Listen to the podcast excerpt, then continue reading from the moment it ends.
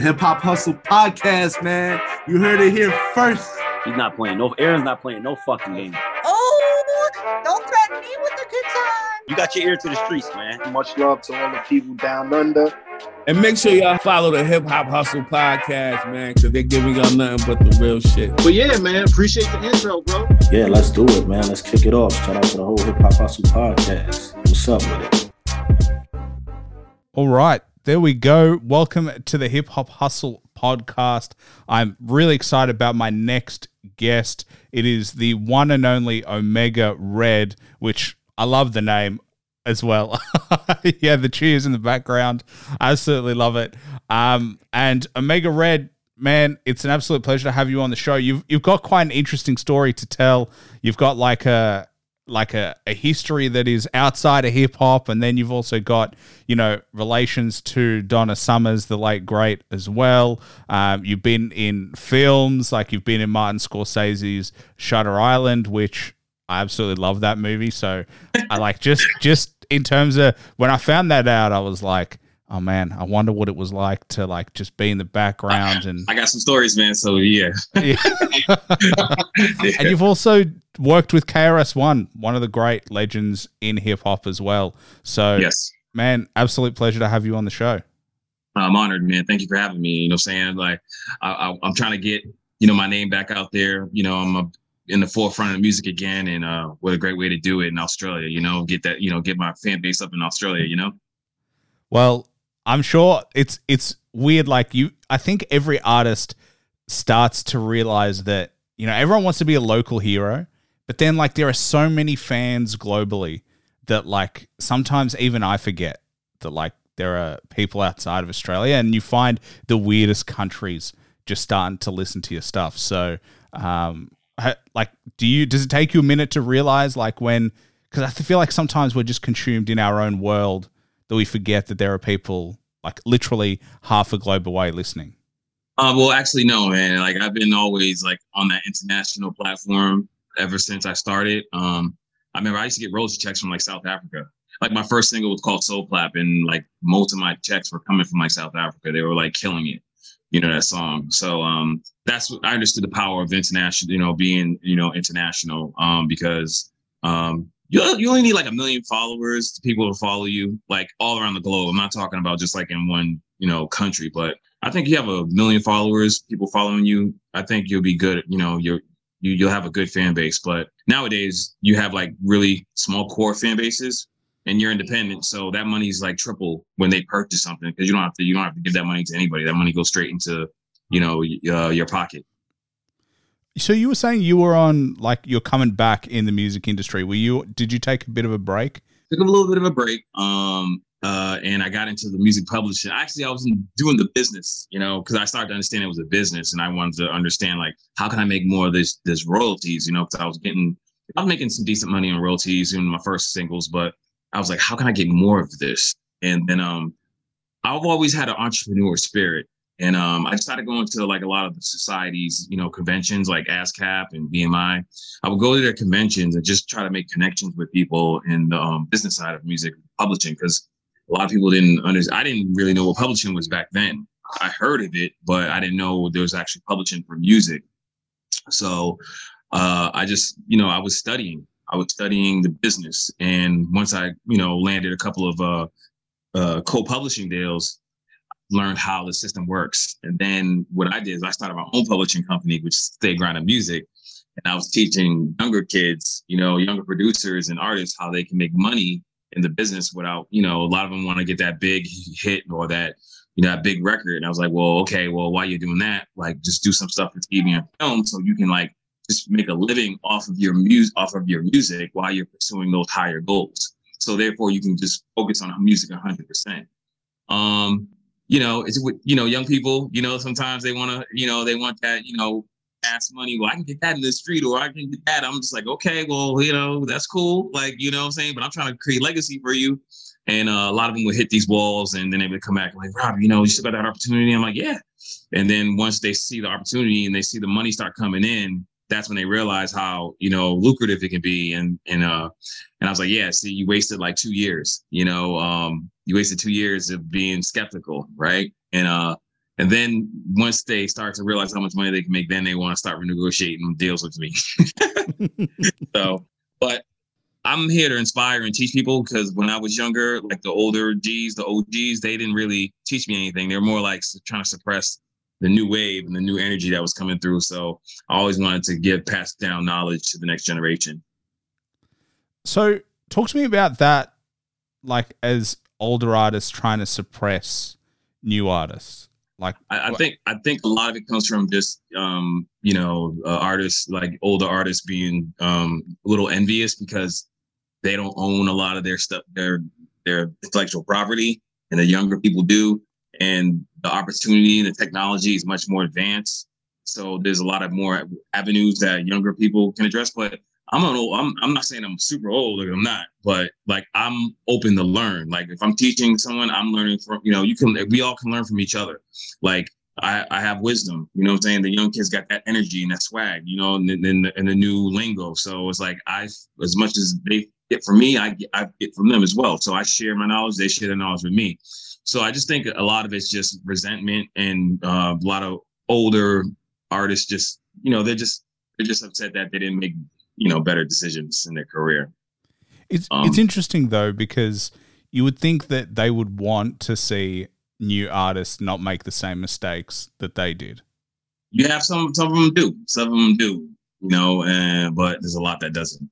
why do you think you that know? is? Like, why do you think? Like I like I said, like resentment. You know, they just resent the fact that it wasn't them that you know didn't you know didn't make wise decisions, and uh, it's like it's like it's just like you know if you beat your parents right like your parents beat you as a kid and then you have kids and then like you're like well i used to get beat so i'm gonna you know my child you know what i'm saying but that's not really that wasn't a healthy relationship right so it's just like what they would sometimes they want to pass down what they learned and or what they didn't learn so um i just think it's resentment and sometimes it just you know they could just be dream killers but me personally i didn't want to be that you know, I didn't want to be that way when I got old enough to be able to pass down, you know, knowledge and, you know, game to the young generation. So, um, so that's what I pretty much focus on. I just focus on like the positive side of things, you know, I, I like breaking generational curses. That's, that's what I'm really about, you know? Well, I think that's a great outlook to have and a great mindset to have. And it's interesting when you talk about like young people and what they want to be rich and famous for and like where they want to earn money. It's like it's weird because I think when we're all when like we're thinking about how we're going to be successful, we think right. of like all the lucrative shit. We think of like right. all the cool stuff. But then there are people who make money in the most random places ever and they're richer than we'll ever know. But they made a lot of money and it's like oh, sometimes you got to look outside of like what your ego's telling you and sometimes mm-hmm. you just got to make the right like business decision if that's what you want to do the business decision well it was it's music the music you know the music industry there's the music industry and you got the business music business so it's you know uh the music industry is a lot of smoke and mirrors um a lot of you know uh, a lot of people selling their soul for fame. You know you see here a lot of these situations where people in deals and yeah you got the fame and you know you got all this going on but you don't really you owe a lot of people money because you like you sold off your publishing or you know you're you got money lent to you and at a high interest rate. That's pretty much what a label is you know? So um you find that a lot in a lot of situations. Um i just think some and some people just come from a situation or you know in their environment where it's like they just want to get out so bad they'll take any type of deal to get them out of their situation and i i'm not i'm not going for you know what they're doing in a situation but you know but they have to like they just got to have a little bit more, um, I would say, uh, belief in themselves and just follow the, the, the, if they truly believe in themselves and, and want to stay independent, um, follow that path, right? Because I've been independent my whole career. Like I have not got signed to one label. Did I used to meet with them? Yes. Um, did they tell me like, oh, my music wasn't popping or this not what they're looking for? Yes, they told me all that before, but that didn't stop me. So they just have to have insane confidence and belief in themselves and once and be consistent. And once they do that, it will it will come to them. You know, it will come to them. But some people are in situations where they just feel like they have to, you know, they got to sell their you know, they got to sign on a dotted line because they're in a situation where like they feel it's urgent that they need to get out of the situation they're in. So, uh, you know, I, I seen I seen that a lot. You know, and um, you know, it is what it is. You know, everyone has choices to make, and you know, some you learn from you. You know, either you learn or you don't learn. So, Yeah, I do find it. I do find it ethically a little bit corrupt. Like Oh, where yeah. you know you put a, a piece of paper in front of somebody, they are in a bad spot. They're in a tough spot. This is probably um, money they've never seen in their life. right, Like in terms of just the amount that is offered on the table. So Right. like you get blinded by the check and you forget about everything else. And especially because a lot of people like don't worry about getting a lawyer. Like we got our studio lawyer. Like you know what I mean? Like that's the worst decision they could ever make. it, it 100% is. But the thing about being young is like you don't think about that because you Yeah, don't don't have the about- experience. Yeah, you don't think about the end game, and that's and that's the thing. You like the young generation is super smart, but they don't have the experience. Like you can you can have knowledge and you know, but wisdom is all about applying the knowledge that you that you have, right? And they don't have the experience about how to apply that knowledge. So that's where I kind of come in and try to guide them and you know show them where to go. Because I've made a lot of mistakes. You know, I, I've I've made a lot of mistakes, but I've learned from those mistakes very quickly, and I just bounce back, right? So um, once I realized there how the business actually works, the music industry, I, I I could I could care less about what the industry's doing, you know, because I have a lot of friends that are doing extremely well and touring the world, you know, and you don't hear them on radio. They cultivated their own fan base and their crowd, and that's what you have to do. Like you have to cultivate, you know, your own your own fan base and your own crowd. And I call them, you know, I, I call them like uh, I call them my super fans. You know, I call them O'Mega Red super fans. Well, I think it's cool because, like, when I think about it, there's like how many people on the planet? There's 1.6 billion in India alone. I think there's like Mhm. what 360 or 380 million in the US. So like, and you said all you need is like a million fans globally. So when Yeah, you think it. about that's it. That's all you need. So like, that is a big number in a, but it's also nothing in comparison to how many potential listeners you have. So Right. it's actually, I think, more achievable than we ever thought. I think you're right. The internet and, and like technology has made it really achievable. Um, yeah, we're we, yeah we're in the digital. I call it the digital dope game. You know, like we're in the we're in the digital era where our reach is very far. It's just you know, um, it's just having the right team around you, the right marketing team, and the right people to get you know to find your the the people who love your music and your niche and what you're doing. So, I but I have many different verticals too. So my situation is a little bit different because I'm in actually into business, fintech, and entertainment. So you know, I have so I'm, I'm I started to merge the two because uh, a lot of people in the corporate America, they were um they I told them I did music and I didn't really get in depth about it, but when they started to look me up, they're like, dude, man, what the fuck, man? Like you really, you really are in this shit, man. and I was like, yeah, yeah. And they're just like, what the fuck are you doing here in Buffalo? Like, you know, they just felt like all the stuff I accomplished just thus far, like I shouldn't be living in like a city bu- of Buffalo. And I'm just like, well, why shouldn't I live here? You know what I'm saying? Like, it's a great city. You know, I, I see the benefits of living in, in a place like Buffalo. But a lot of people who grew up there, you know, they just see it differently because they were born and raised there. But I see an opportunity when I moved to Buffalo, you know. what opportunity did you say?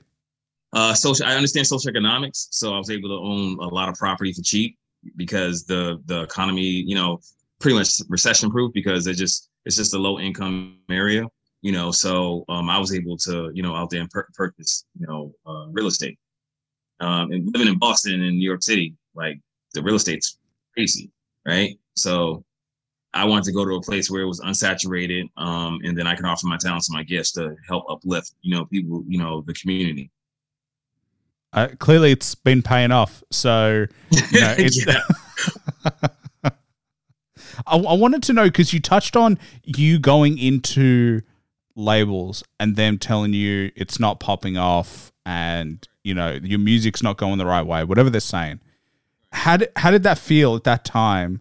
Because I'm sure you're excited by those meetings, like with Oh these. yeah, I was definitely labels. excited by those meetings in the beginning, but you know, some of the A and R's I knew, like I just knew them through like networking. So, um, I mean, did I believe what they were saying? No, I didn't believe what they were saying because I'm I'm out here in real time doing shows and performing, and I see how people respond to my music, right? So it's a machine, right? The the the labels are pretty much a machine. So it's like I wasn't doing what was the end a part of that wave, right? So if I'm not part of that wave, you know, it's not gonna fit, or this is not popping right now. But what I realized A and R's, uh, I'm not saying all A and R's that way, but I noticed a lot of A and R's. They're not. they are not like follow. They're not leaders, right? They're followers. They fall. They ride the waves of uh, independent artists or artists who are popping, and then once they reach that peak, that's when they go scoop them up. But the artist already did all the work. So I think what happens is that you know because you're so different, and this is what's working for everybody right now. This machine, that's what they'll say. It's like this is not popping because this is what's popping right now. But that's what you want to be a disruptor. You notice a lot of uh, artists who make it big, astronomically big, they become they're disruptors, right? And they get to the point where they got their own fan base, everyone's rocking with them, and then that's when they are was like, oh, they start to look at the numbers. So it's kind of a numbers game too, you know. So, you know, um, at that time, I, I mean, I was buzzing. So, and they just was just like, you know what, this is not it right now. And this is like back in the MySpace days too. Like this is like almost 20 plus years ago. So it wasn't as we didn't have like Spotify or you know all that stuff, iTunes. I don't think I, don't think we I don't even think we had iTunes then. So I, I, I mean iPods were the I think like it was the beginning of like iPods yeah. and shit like that. Yeah, I don't know. I'm outdating myself, but but but I just started really young. Just put it that way. but I think that's just what it is. I, I just never listened to them, you know. And then, you know, then once the, then when I started getting like big features and working with big artists, then they would come around like, "Oh man, I'm sorry, man. That, that's just what the labels wanted, man. Like, you know, I always believed in you." I was like, "What the fuck?" Like, you know. So yeah, I also man. think it's a negotiation tactic. You know what I mean? Yeah. Like, it's them trying to make you feel like you don't provide more value, mm-hmm. and then mm-hmm. they can get you on a cheaper deal. Like that, that, that too. But I always, I always kind of knew, I kind of always knew my value. Um, and, uh, but you know, it can be disappointing and it could be, uh, it, it could, it could, you know, it could knock you down for a little bit, but you know, I think everyone goes through that, you know, but, uh, I had, I had insane faith and faith and confidence in myself. So, I just kept moving forward, and you know, I took a lot of risk early in my career. You know, I, you know, I took a lot of risk that, and some of it paid off. You know, um, I was willing to invest in myself. I was willing to barter. I was willing to travel and do showcases all over the country. And uh, it, I, you know, and eventually, you know, things got things popped off. When I moved to New York City, I met my uh, publicist, and she grew up with Jay Z, and she was Jay Z's publicist for about twenty years. And you know, as soon as I met her, man, like my career like took off. Like I had all the connections I needed. It's interesting when you kind of look back on your journey because like I kind of alluded to it at the beginning of the show, but like you've been in the military. I also saw that you went to prison and yeah. you're an artist, you're successful, you're buying property. Like it feels like you've been on a huge journey in terms of like all the ups and downs in terms of if almost anyone could go through. But like what was the timeline around those different pieces in your life? Oh man, uh the timeline. Oof. Um, yeah, man. I don't know. It's like a lot. You know, I feel like I lived like seven different lives already, man. But um, the timeline is like I, I went the military very young, 17, right out of high school. My father was just like, you know what? Um, you got two choices. You know, uh, get out the house or you go in the military. I suggest that you go in the mil- in the Air Force. You're smart. You know, so um, my dad pretty much kicked me out after high school. Damn. So so I went I went into the Air Force. So uh, this is like 90s. Like, so I went in the Air Force from 95 to 2000. So while I was in the military, that's why I did a lot of traveling, visit a lot of different countries. And then when I came home, I was still young. I had a hustle, still had that hustle mentality, like street mentality. And that's when I kind of went back in the streets. And then like maybe I would say like nine or 10 months later, that's when I got locked up three and a half years. So that's when I got locked up. So when then when I got out, that's when I said, you know what, I'm gonna take this music stuff serious. And that's when I like went all in and um, I'll say about six, seven months after that, I got, you know, I got my first single on radio in, in Boston, Massachusetts. Uh, it was called Soul Clap and uh, Jam 94.5. They uh, played it. I met this DJ, his name DJ Roy Barboza, and uh, he loved the record and blasted me off. I was like the first independent artist they ever played um, on uh, commercial radio in Boston. That's awesome. So that period in the military, like, what was it like? Because I feel like we hear like about the military, but like about the past ten years in terms of what the military was like, you know, from 2010 to like 2020. But we don't hear what it was like pre 2020s. Like, yeah, so I just missed Desert Storm. I just missed that Desert Storm. So I went in 95. Um, and I was in the Air Force. So it was a little bit different because um, you know, you did have you have departments that do combat, but I was more of the support. So I, I did logistics. I was a vehicles operator. So I ran convoys and I would load up um, C5s and um, F14s and stuff like that. Um, so um, and then I would run convoys overseas. And then when I got back to the states, I did protocol. But I mean, I mean, I was living my best life, man, in the Air Force. I ain't gonna lie, man. I was living my best life. But what I didn't like is the fact that um, I was kind of like I wasn't free to do anything I wanted to do. But I got to travel and I got to see a lot. I learned a lot. I had culture shocks, and but I got to learn a lot about culture and learn about like real poverty is, right? Like a third world country poverty. Like I would come back home like this ain't poor. poor. Like I, I know people that I see people who live in like really bad situations. Like you be grateful. You know what I'm saying? Like because this is you think this is bad. This is not bad. You know. do you remember where that was? Oh, where where where did I see that in India? Yeah. India. Where. India. Like this, you got rich and you poor. That's it. Like people don't have toilets. You know, even in Africa, like you, it's just, it's some areas is just really bad. You know, it's just like ooh, like uh, you know, this is this is real ghetto right here. You know. Yeah. Did Did you feel like, ah, I'm actually lucky? Oh yeah, for sure, definitely. I felt definitely felt blessed. You know, being a you know being African American and being America, like you know, we all go we go through our struggles, but it's worse in other places. you know, so Yeah. And then what what was it like coming back? Because you were in the military for five years, and personally, or oh, for four years. So you were in the military for four years because, and then the thing that you described is like you're you're living your best life, but you don't really you're not really free to make your own choices. That's the thing Right. to me that has always been like, I don't think like I don't know you. You were 17 when you went, so it's. I mean, you're a different person now as an adult. Like it's obviously extremely different, but you get back. I'm assuming you're around 21, 22 hmm what did you feel like when you left? Like, what was the the moment where you're like, all right, I'm done with the military. Now, what am I going to do? Oh, um, that's what I've said. Like, uh, so you know, I came back when I when I when I came back, I was overseas for two years. When I came back, I, I was stationed. I did like six. I, I would do like these temporary duty stations called it's called TDY. Each six months, I would move to a different base in, in the United States. So I was just you know traveling, staying at base to base all through United States, like East Coast and to like the um like you know, and um my last duty station was back home at Hanscom Air Force Base in Boston. Um, and then I think that's when I I was home and I started like getting around like some of my old friends and some of the old hustlers, and that's what kind of like dragged me back into that. But um, I was home for like two. I, I was back for like two and a half years before I got out the military. So I was already acclimated back in, you know, to you know uh, American culture, American life, you know. But um, I just had a lot of experience and I had a lot of knowledge at a young age, but I didn't know how to apply it. It's And I, interesting. I, I did, actually I did apply it pretty good, but I applied it the wrong way.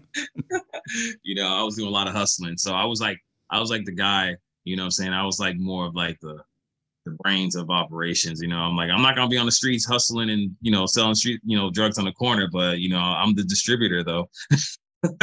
you know. yeah. So, Did you? It, you must have felt like you you couldn't get caught. You know what I oh, mean? Oh yeah, I thought I was above the law, man. I thought I was, you know, I had my cousins. They would come like, Rob, man, what are you doing, bro? Like, because you know, I'd be walking around, I'd be driving around with like hundred pound of weed, and you know, just being out of control, man. You know what I'm saying? And money just falling on hand over fist. You know, I was just, yeah, I did think at one point I was invincible. You know, And then, bam, it's then bam, Yeah. Well, actually, you know, my situation was, you know, was you know, a high school, a childhood friend of mine. He uh he just uh he ended up like just messing up a lot of money and messing up a lot of things, and he ended up uh, actually uh, testifying in court, and that that's what put me away for three and a half years. Damn. Yeah, Yeah. betrayal. You know, so Yeah, it's rough. It's it's, It's rough, man. yeah, I mean, especially people close to you. Like you think yeah. that- Well, it's the ones that are closest to you, man. Like you know, that will do you in. You know, over jealousy and stuff like that. But you know, that was like a that was a lifetime ago, man. Did I forgive him? Yeah. You know, but do I forget? No. But I realized that you know God had a purpose for me. So you know, I even ran into him like maybe like ten years after that fact. And he was like, he was kind of provoking me. He was trying to provoke me to do something. Like, and I was just like saying, I had to stop. Like, wait a minute. I got way too much going on for myself, and I got I'm, I'm starting to blow up and do all this stuff, and I was like, you don't got nothing to lose, like you know. So I got way more to lose, you know. So I had to start thinking like that, you know, just having more emotional intelligence, you know. Yeah, and I feel like that provocation is a reflection of like his guilt.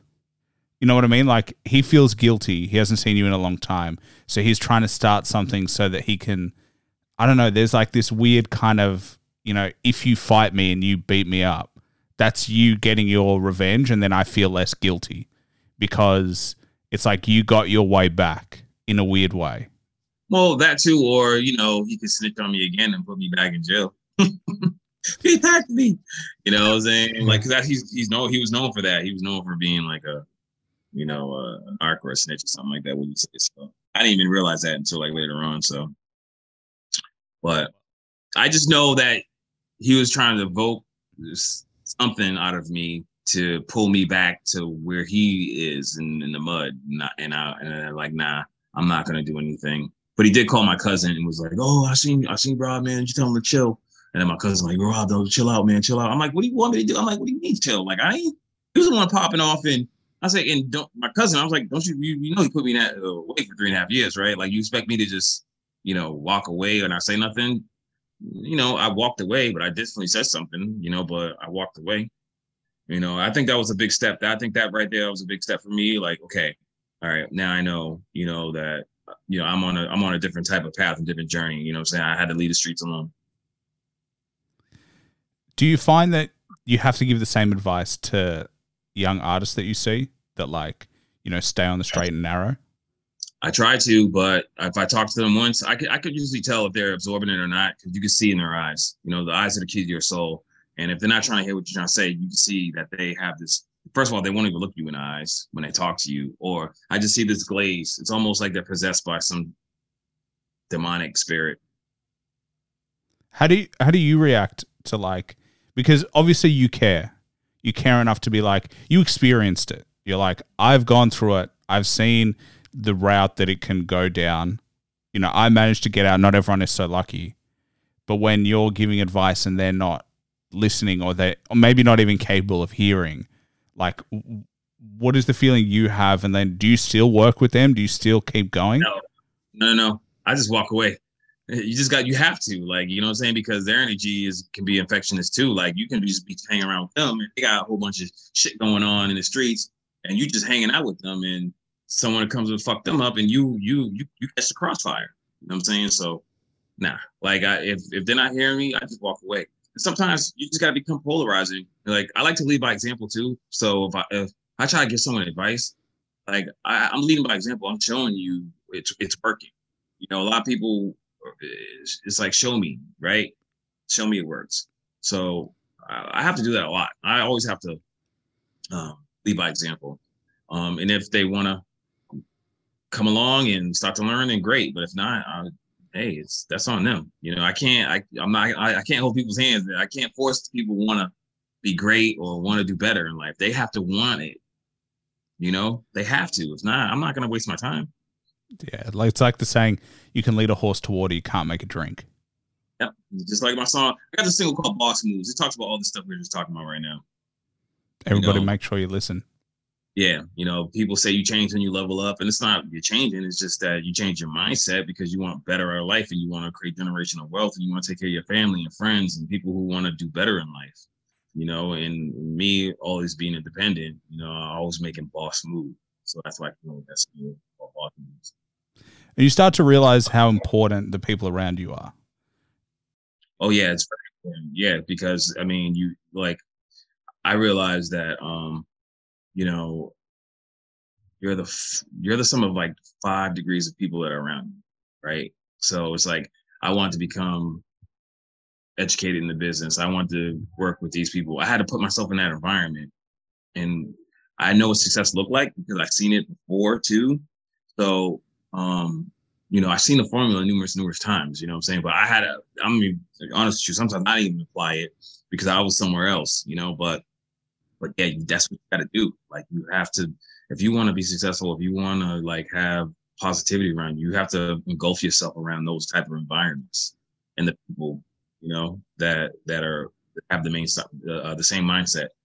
I think a lot of people look just within themselves to the change, but you'll often find that if you look at who's around you, that'll be one of the first key pillars to change before you can change yourself. Oh yeah, definitely. You got to look around. You got to, but a lot of people, they, a lot of people will look around them, but they won't like I, I, tell one of my friends all the time, I'm like, bro, just because I'm not around you all the time doesn't mean I don't care about you and want to help you. You know, but sometimes you have to love people from afar too, because they have all these people around them and they're not guiding them the right way. But can you tell them that right now? No, because like they can't see that because they're it's like I'm like on the outside looking in, they're the inside looking out, right? They see people around them all the time. So I think a lot of people feed off of people or being around them all the time. Like I don't need someone around me all the time, but do I need? But the com- company I do keep when I'm out, that's very important to me. You know, the people that I'm having conversations with, mindset wise, like a lot of people I do business with, they become friends because we are we're like minded. So, and I have friends that I grew up with that aren't doing the things that I'm doing. They're Mr. My friends, yes. We talk on a day to day basis, no um, because they're not doing the things that I'm doing. But if I see them, is it love? Or, hey, how you doing? This and that. It's all love, you know. But unfortunately, they're just not in my circle because they're not doing the things that I'm doing. You know, it's really about the mindset. Yeah, and and they also don't really get what you're doing either. Like it's just because uh, like it just becomes a very different life that you start. Mm-hmm. There's the like the similarities become really different, and yeah. you know I see it amongst you know some of my friends as well is like oh i like you and i remember us as like kids but like we just don't have the same things in common anymore the things right. you talk about and the things i talk about are very different like very, we're very just different. we just don't see eye to eye like you've got different priorities i got different priorities and we're cool like, as you said like yeah we're still cool we're still friends but like it's probably why we don't hang out as much well that i mean yeah i mean that's yeah that's what happens, you know. it's called the friend gap. You know, we some people just outgrow each other, you know, and it's not a bad it's not a bad thing. Um, it's just the interest change and agendas, you know. It is interesting to see who's still friends with like all the people they they were friends with in high school. Like a lot of uh, people yeah. just like that's it. Like that's they're their friends for life. Yeah, I mean, I'm, I'm pretty much cool with everyone I went to high school with, um, and I have no issues with a lot of them. But I think a lot of them didn't think I was going to be the person I am today. So when I do see that some people, like I went to like my, you know, uh, 20 year reunion, you know, they may feel a certain way when they see me because they may feel like they're not where they feel they should be at in life, you know. But me, I'm just cool. Like you see me, it's like you know, I'm the same guy, I never changed, you know. And then you know they'll see they see that they seen that like I'm the same person, you know. But um, you know, that's that's just other people's problems, man. That's not my problem, man. It's that's something people gotta fix themselves, man. I did I did read something in- interesting the other day. It was like you'll be surprised at how many people watch from afar. Oh yeah, you got I got a lot of ghost followers. You know, um, when you do something that's very polarizing that they can't deny, that's when you they start coming out the woodworks. My mom always told me that. It's like, Rob, once you have something or got a record or you do something undeniable, no one can deny it. You'll see, you know. And I'm, I'm starting to see that now, you know, because, you know, a lot of people thought I was like kind of uh not washed up, but just, you know, gave up the music. But they didn't realize I was behind the scenes doing stuff, you know, doing theme songs for TV and, you know, TV and movie, you know, really getting a really getting that bread, you know what I'm saying? And just studying that because I want all my music now to be cinematic. So whenever I put out a single or put out a video, like the visuals are, are cinematic, almost movie like, like short films. But it also pitches it to the TV and films music supervisors, where they're like, oh, this will go great in a movie, right? So, and that's when the big bucks kick in, right? So that's what I've learned. You know, Because I got big budgets. Oh yeah, yeah, yeah, They're big budgets, man. oh yeah, Speaking of movies, we we kind of alluded to Shutter Island. We've made I think Mhm. people wait like forty minutes for us to talk about Shutter Yeah. Island, Leonardo DiCaprio, Martin Scorsese. hmm How did you get your part in it as an orderly?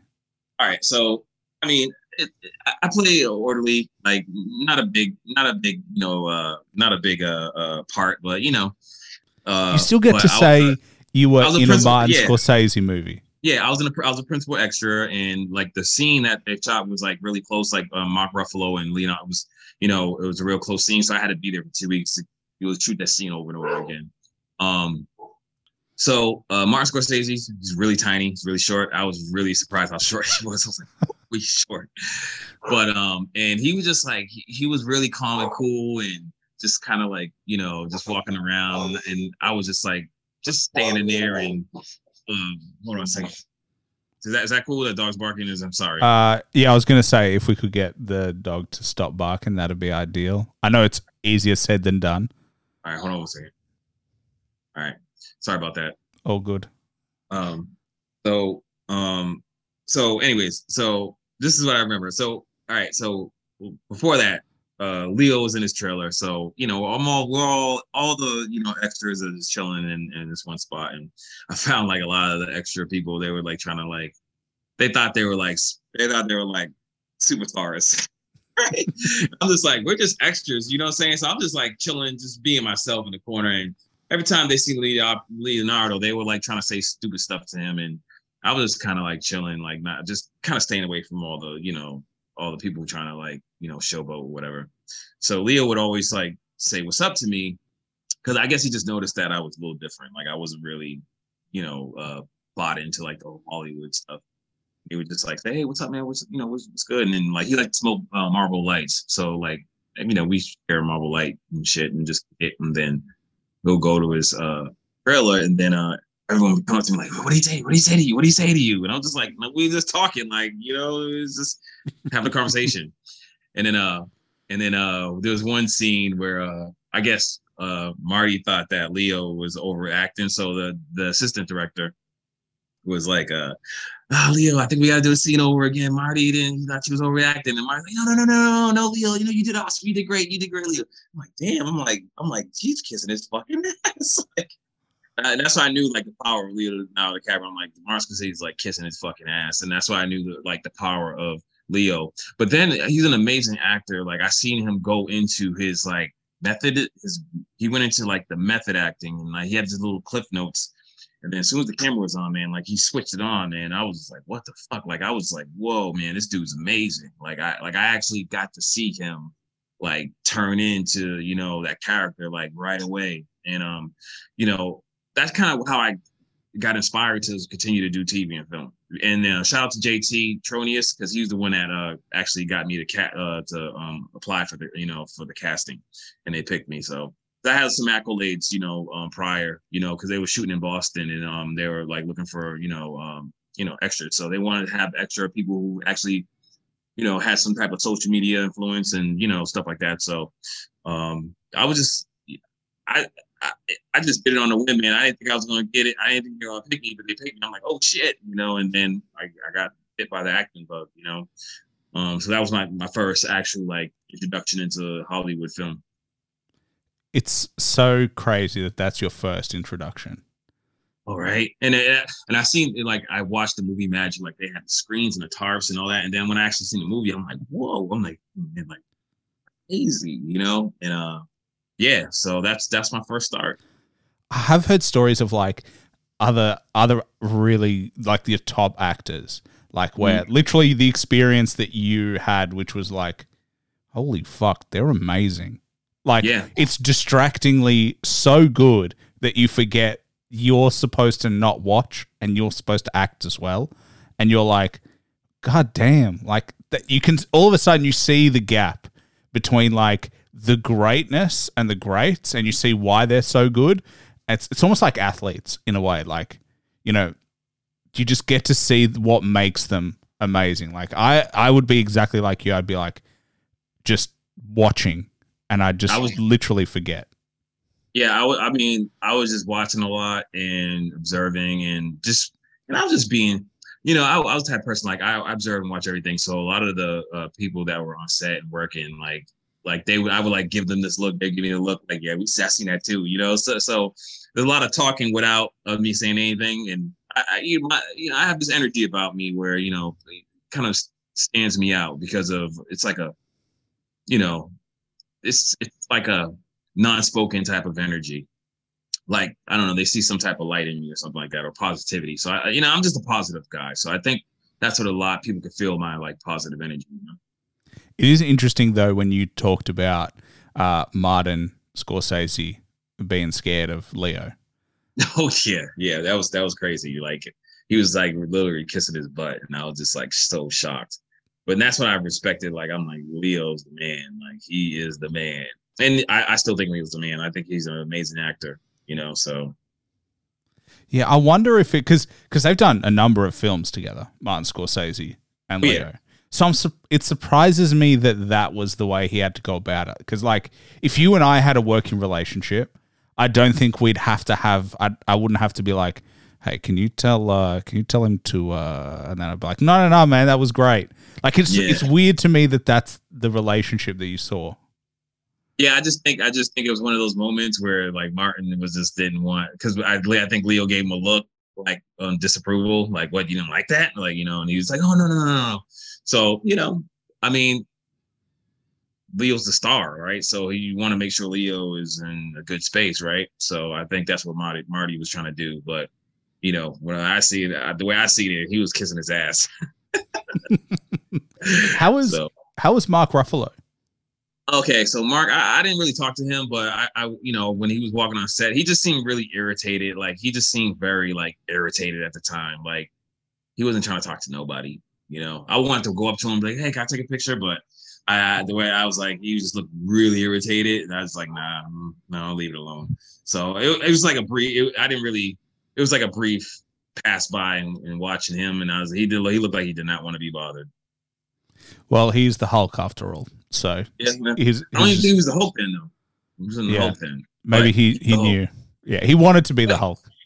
But you know what? Everyone, I mean, we all have our good days and bad days, man. So I, I'm not gonna judge him based on that. But you know, he just wasn't in a great mood that day. which is fair enough. Because I mean, we all got shit going on. I feel like Exactly. that's the hard part being a celebrity is like, you know, you've got fans who have a relationship with you. That I think it's called like parasocial. They've got a relationship with you, but they see you from afar and they watch you and they feel like everything you do is like you're a part of their life.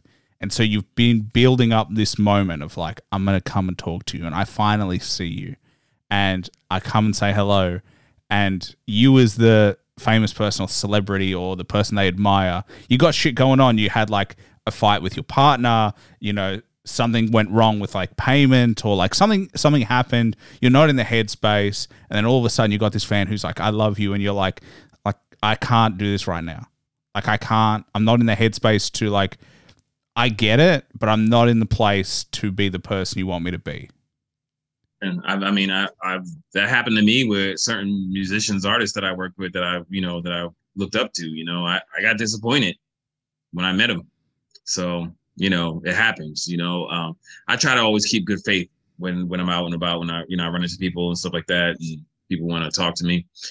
You know, I just remember those times where you know I got disappointed by you know some of the artists that I looked up to. So I like I, I know how to turn it on. Like when someone comes up to me and wants to like you know I'll turn it on because they're my fans and without them I, I'm nothing. So Yeah.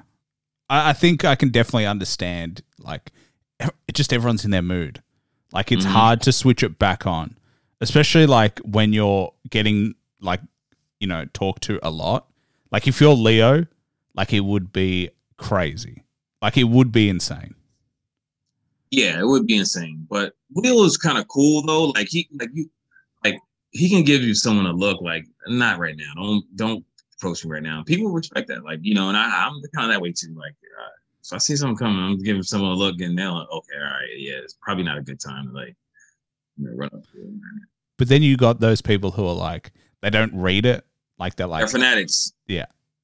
yeah. and so that looks So, like, you know- hey, yeah, you just gotta do. You, you just, I mean, at that point, you you know what you signed up for. So you know, like, like I'm okay with not being like super famous. Like, I want to still be able to walk around the streets, but I, I like to be like, um, you know, uh, you got that pyramid, right? The industry, right? Like, I don't want, I don't need to be up here. I, I could be like right here in the middle somewhere. I'm it's cool like you, with that. you want to be you want to be like recognized, but you still want to be able to live your life.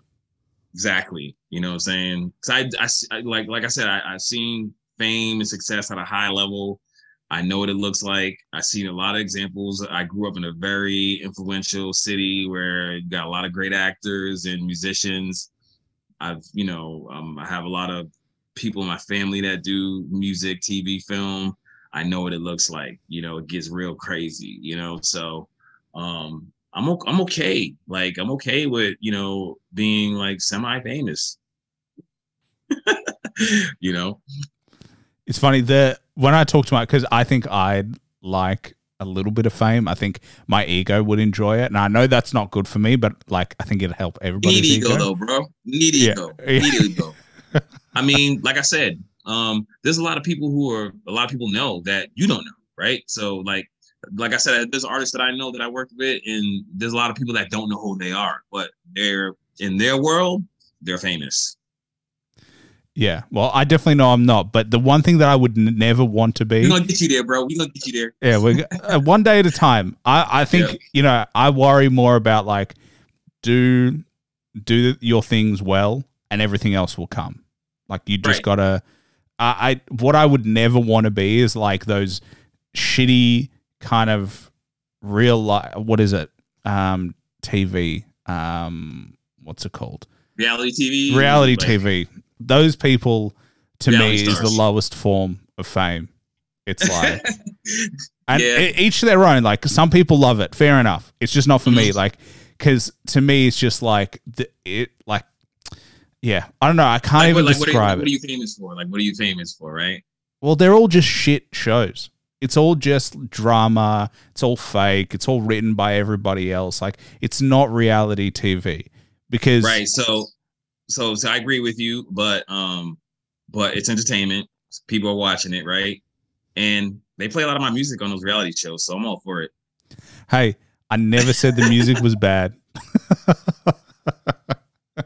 You know what I'm saying? So, you know, I have a lot of placements on uh, the reality shows. Like, I have huge placements on the Kardashian show. Like, I, I mean, they're one of the supporters. They play a lot. So I do a lot of musical beds. A lot of my producers produce the beats and stuff like that, and it's called musical beds. And a lot of our music's on all those reality shows.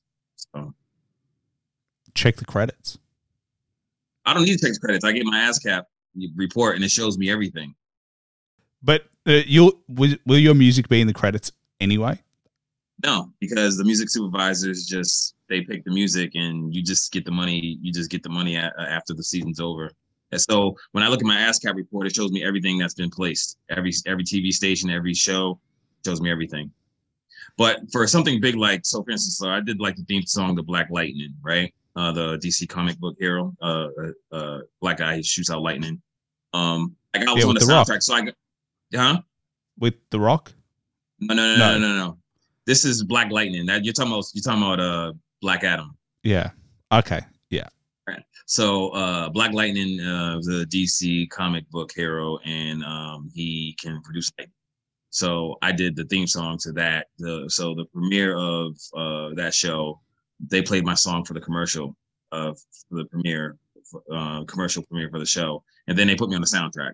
So stuff like that, like me on it, yeah, they'll I'll get you know I'll get like notoriety on uh, credits and stuff like that. But a lot of the stuff we do is like it's under the radar, and we're getting paid crazy amount of money for doing musical beds. We just see the reports in our ASCAP um, or BMI report, and you know uh, how much money we made off of those uh, those TV uh, uh, TV shows.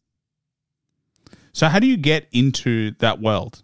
Like like I told you, I went to the ASCAP conventions and I started talking to the publishers, you know, the, you know, and that's why I started my own publishing company because I realized, oh, this is lucrative. Like I need to show other young producers and artists that they can make money in this, you know, because once I started getting checks, a couple of deals I was doing, I said, oh man, okay, let me, let me, how can I make more money as well? So I got, so basically they taught me and then I started my own thing and then I taught other people. And then there, then some people, some younger people now that are older, they're like, yo, I'm about to do the same thing you did for me. I'm like, that's great. That's what I'm supposed to. You're supposed to learn from me and you know bring the next generation of people in. Yeah, it's it's so cool because like even before this conversation, I completely forgot that there was music in movies and TV. Like I know it, you know what I mean? Like I know there is, but I never considered like how it happens or how Yeah, you so- get placements. So you, yeah, so it's a music supervisor, and what the deal's called a sync a sync deal. It's a synchronization licensing deal. So that's that's pretty much what it is. And a lot of a lot of people, a lot of artists don't realize that how lucrative it can be. A lot of a lot of it, they want instant gratification. They're not in for the long game. And um, but as you get older, you learn. Some don't. That's on them. So Yeah. Uh, Did, how was it being with KRS One? Because like It was great. It was great. Um, so KRS One, he was, very uh influential, like me growing up, and uh, we actually did a session in, in New Jersey, and you know, I just kind of told him my life story and what I was doing, and you know, all the different things that I got going on. And one thing though, I have to give to him, he did tell me like, he's like, this was gonna make you different, man, because I'm a sax, you know, I played saxophone, so I'm a musician. Grew up playing saxophone in um, elementary school, junior high school, high school, did a marching band it's like this is gonna make you stand out, man. Just keep playing that saxophone, implement your saxophone into your raps and all that stuff. And at that time, I was like really big on the underground and wanted to like you know spit those bars and you know not be not use a lot of my musicality, just do like boom bap beats.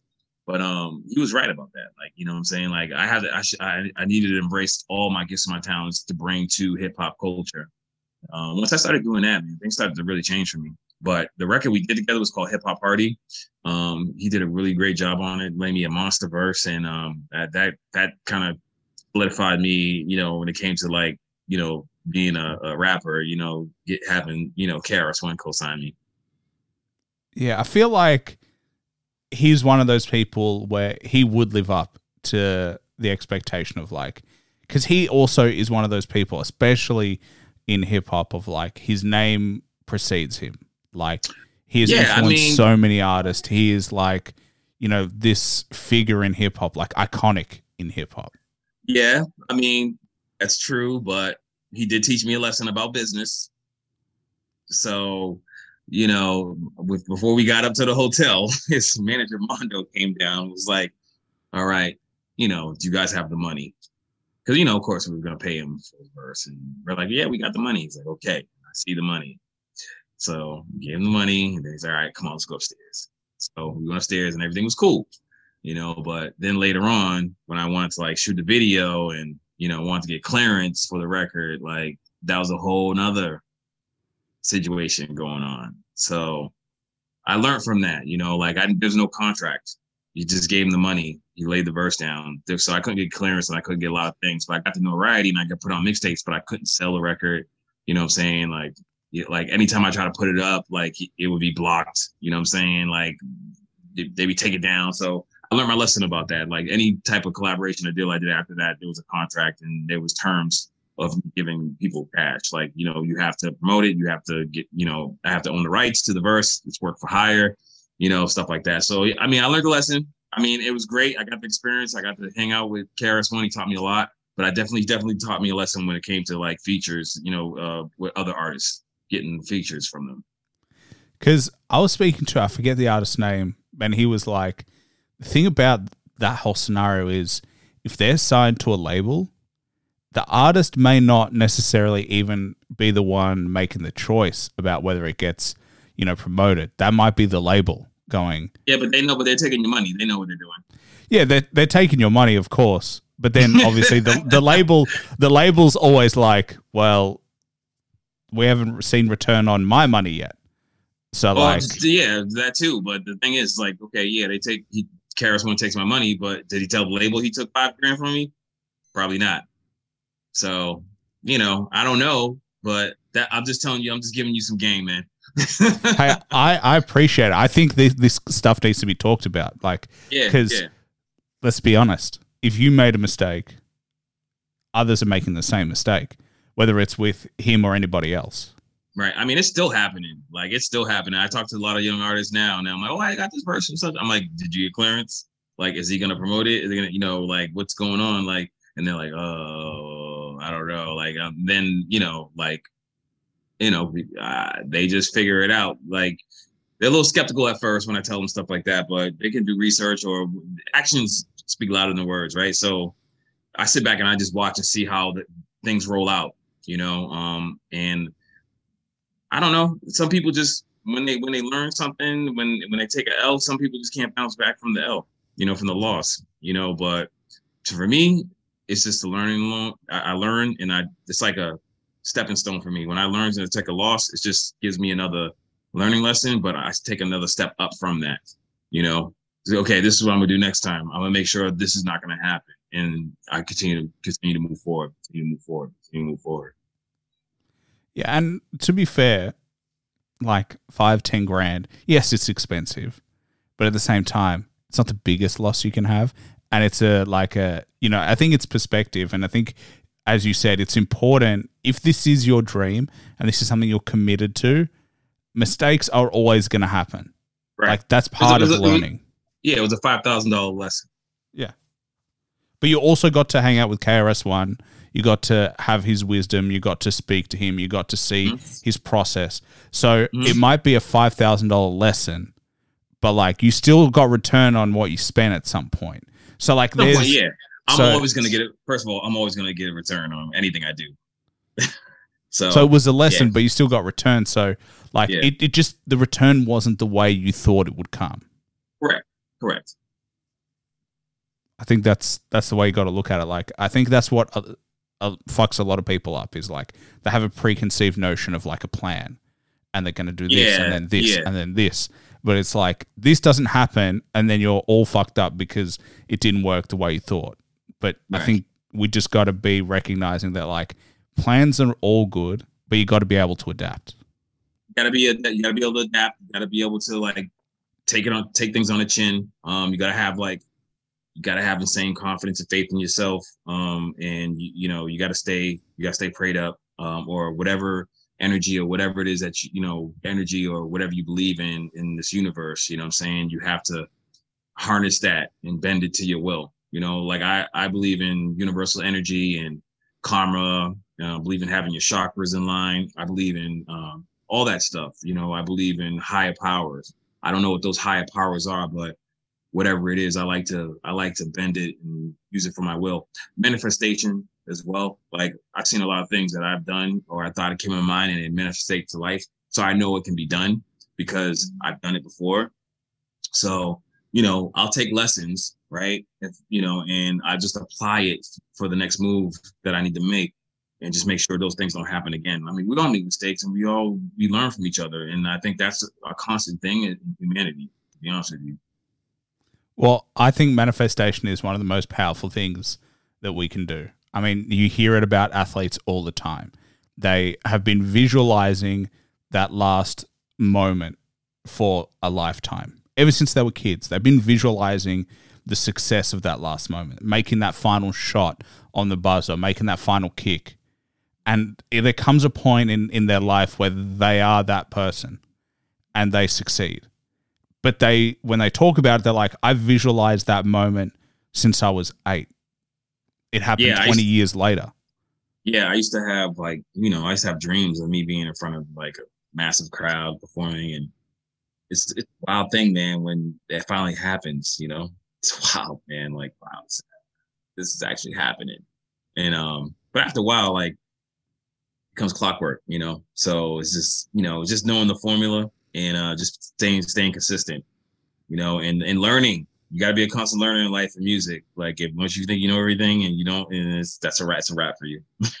yeah i think it's just giving yourself the power like giving yourself the power to believe that you can Mhm. do it and i think a lot of people they want to believe but then they doubt themselves and then the visualization doesn't work like you have to really commit Right. And then you got, and it could be another thing too. You could be a lot of people around you telling you you're not gonna make it or you're not. It's, it's out of reach. Like, like I, I mean, I mean, just for me starting my own business, like actually start my own business, and I was part of different organizations, and they were. I was telling my my goals, and they're like, "Oh, you're very ambitious." Like, you know, like kind of like saying like I'm dreaming way too big, you know. And it's just like, no, motherfucker, I'm not. It's just because you can't see it don't mean it can't be done.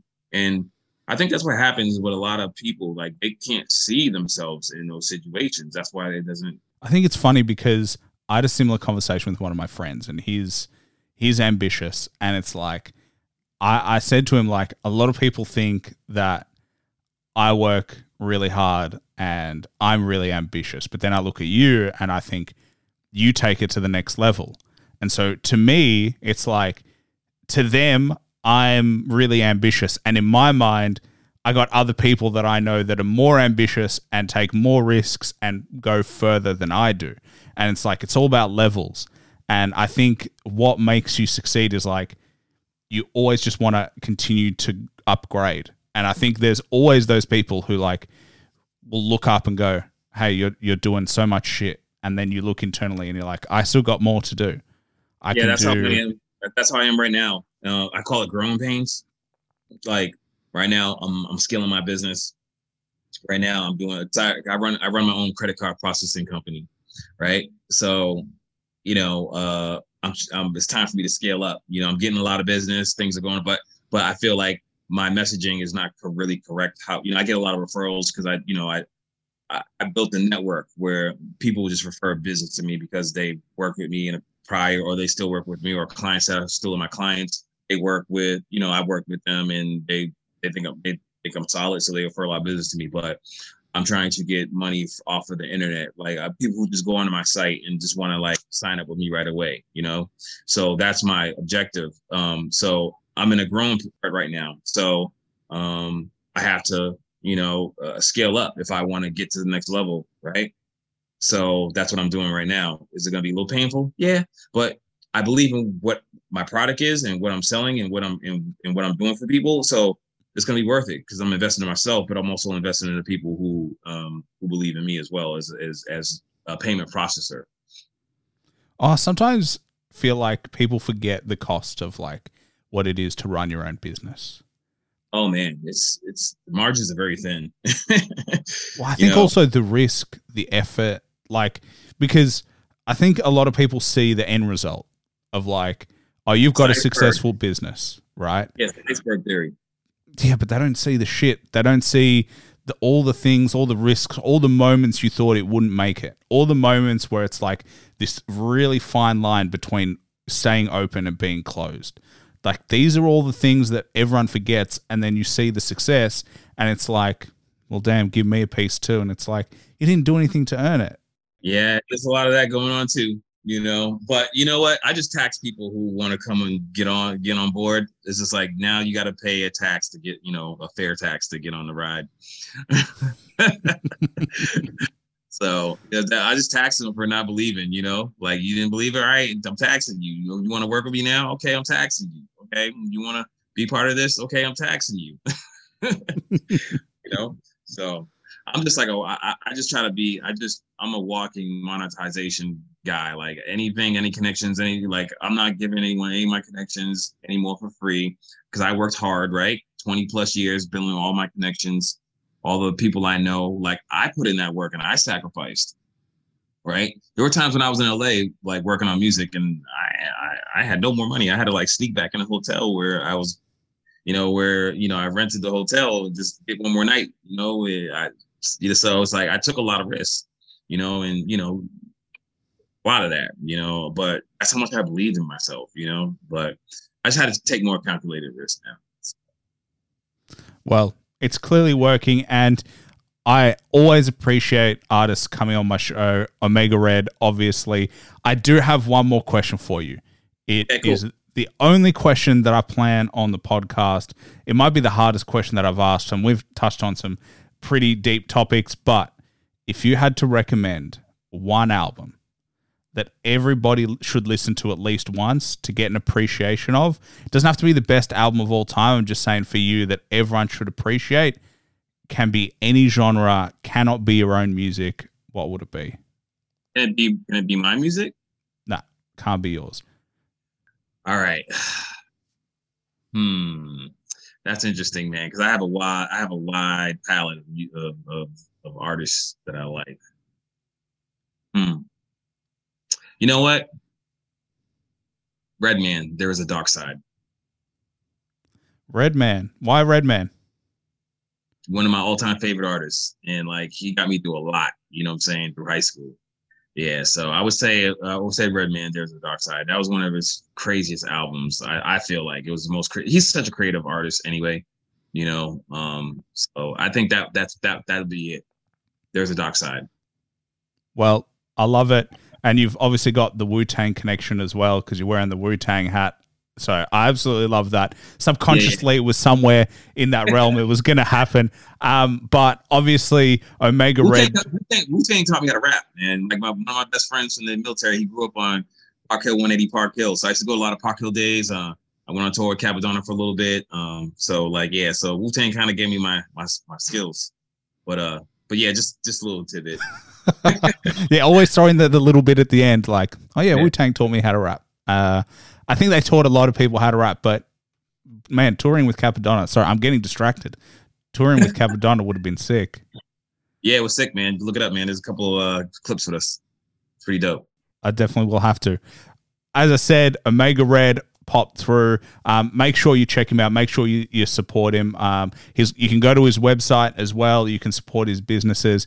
Uh, he just dropped a couple of singles as well, Sticks and Stones, as well as Home Sweet Home, which ju- Mm. they both came out this year. Um, and also, feel free to check out Shutter Island as well. You might see him as in as an orderly in there, just if you if you want to see more of him. But um, There's there's another one though. It's called Highway 420. That was more recent, like I would say in the last seven years. But Eddie Griffin, Gary Owens, Devin the Dude, uh, Lil Duval. Uh, yeah, that's pretty. So that that I have a good I have a good scene in there. So I play a DJ on in, in a strip club at Magic City in Atlanta. So that's pretty cool. It's called Highway 420. There you go. Uh, and also, you, the, I did find your track with KRS One on SoundCloud as well, so you can find the the hip hop party on SoundCloud. But man, is there anything else you wanted to plug or anything else you wanted to to shout out? yeah, just just follow me on my Instagram. It's called uh, my Instagram handle is Omega Red Superfan. That's Omega S U P A F A N, and uh, just go on my website and you can like connect with me, um, download my music, uh, you know, uh, subscribe to my email list so I can keep you up to date with all my concerts, dates, and the things I got going on. So it's OmegaRedSuperfan.com. There you go. Make sure you check it out. Thanks for listening to the show. Please like and subscribe and follow me on Instagram at the underscore hip hop hustle for upcoming podcast news. Also, don't forget to check out my Patreon under hip hop hustle for exclusive content and to help support the show. Bye for now.